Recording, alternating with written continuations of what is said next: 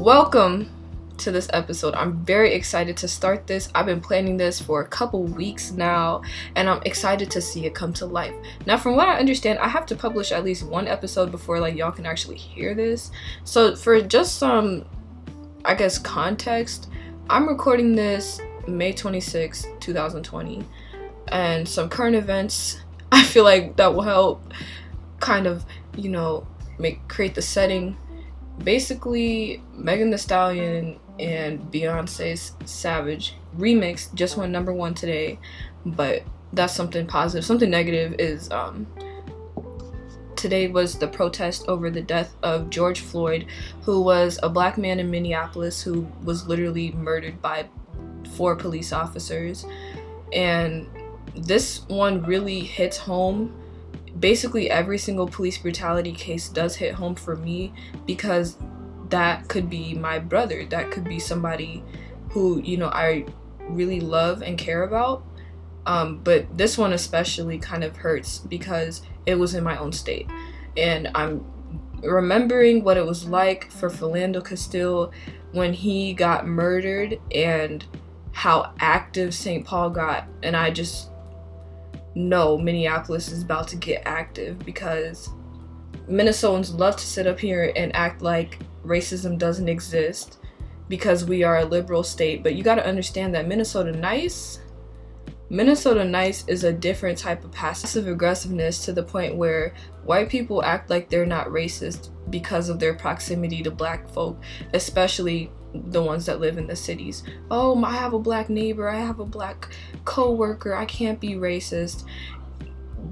If you take a look at the Minnesotan education system that literally fails all kids of color. The the police are racist, they're ableist, literally all of the above. And we sit up here and we act like it doesn't happen because we're a blue state, which is absurd. And so whenever I, you know, I introduce myself, which is what I'm supposed to be doing right now. Hi, my name is Latrice. I live in Minnesota. And in Minnesota, this is the type of stuff that happens. And people don't think it happens because we aren't like the South. We don't have as big of a black population in the South, but stuff still happens here. It happens everywhere, but Minnesota especially because we act like it's not there in the first place. At least people in Georgia can accept, yeah, we got we got people in the KKK down here. Yep, racism is alive, but up here it's a little bit different. Okay, it operates in, in a little bit of a different way. It still hurts people. It still damages people's lives. It, people still get murdered here. Okay, just wanted to make that clear. Um so my heart goes out to his family. Um, I really don't appreciate that people are posting his murder, posting his last breath on the internet for people to see without a trigger warning. That type of stuff is traumatic to people, especially of African ancestry, when they know that that could be them or somebody that they know. I don't like it. I think it's very disrespectful uh, getting into an introduction, right? I'm from Minnesota. Cool. I've been involved in activism since I was 12. Um, started with co-founding my school's very first Black Student Union. This is around the time that Black Lives Matter really got active. Like it was the peak. Like people, I remember Philando Castile's murder and my cousin going to the school where he worked at. I I've lived in the apartment building across the street from where he got murdered. So this is very real for me. This is very real, okay? So um, in middle school, in middle school, and also even now in high school, I'm involved in this group called Dare to Be Real, which is an anti-racist social justice group. My middle school teacher, who was kind of like in charge of the curriculum, he's the one who really pushed me and influenced me to kind of take a deep dive into social justice and kind of create the die-hard social justice warrior that I am today.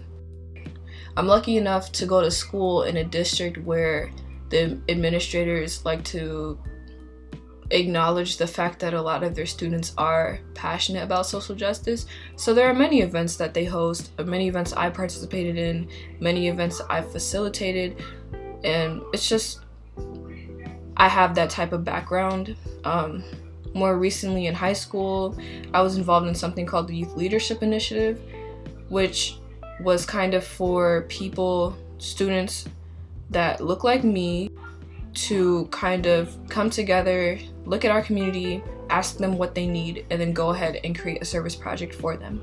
So that was really nice. I'm really happy that I was able to have that opportunity, meet those people. They're all really, really caring, and they taught me to kind of look inward and really prioritize my mental health because if I'm not healthy, how am I going to help other people become healthy too? So that's one thing that I learned for them. That's the way I see things, you know?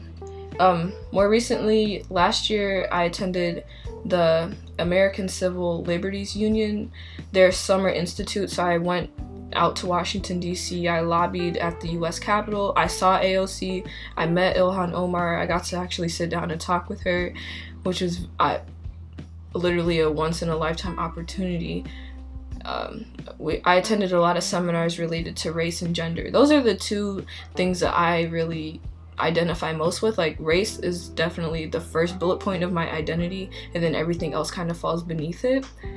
And um, my sophomore year of high school, I was president of my high school Black Student Union. I guess I am still now until, until school's over.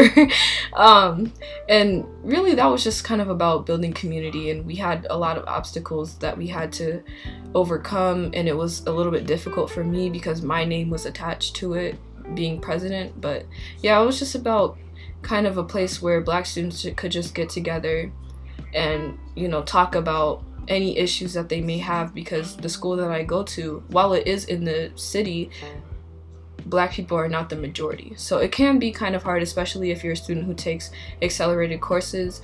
Um, you might be the only black person in your class in a lot of cases, and it's very disappointing, but that's just the way it is, you know? Alright, so just getting into why I'm doing this, basically multiple people in the past have recommended that I start some type of podcast or YouTube channel because whenever something big happens in the media or in the world, I like to go to either Instagram or Snapchat and just like talk about it on my story. And they'll be like really, really long. And I understand that not everybody wants to hear that. So I thought like if I make a podcast, then at least people can make that choice, you know? And this is like a more documented way, it's a lot more professional. I feel like I'd be able to kind of get my thoughts together and kind of drop gems because that's something that is important to me. I, I don't want to run my mouth all the time like I have been doing. Uh, just to acknowledge, I know who my audience is. I'm speaking from one teenager to hopefully another. I know that y'all don't want to sit here for 45 minutes, listen to me, educate y'all on like stuff that maybe you don't care about. So I want to keep it at least 10 to 20 minutes. Hopefully, you can go and do something productive while I'm sitting here talking. I already have a list of 10 topics that I like to cover, but it is a running list. So I add onto anything that I see that I do want to talk about, I go ahead and add it to the list. And then that's just how it goes. If you have something to recommend to me, I went ahead and made an Instagram page. Um, the username is Black Girl Understands. Uh, if I can, I will try and link it. I don't really know how to do that, like verbally, but yeah, Black Girl Understands with an S at the end. um, so yeah, you can go ahead and DM me any topic that you want to that you'd like to hear me address. At the same time, I think it's important to recognize I'm not an expert on any of this. This is just solely what I think.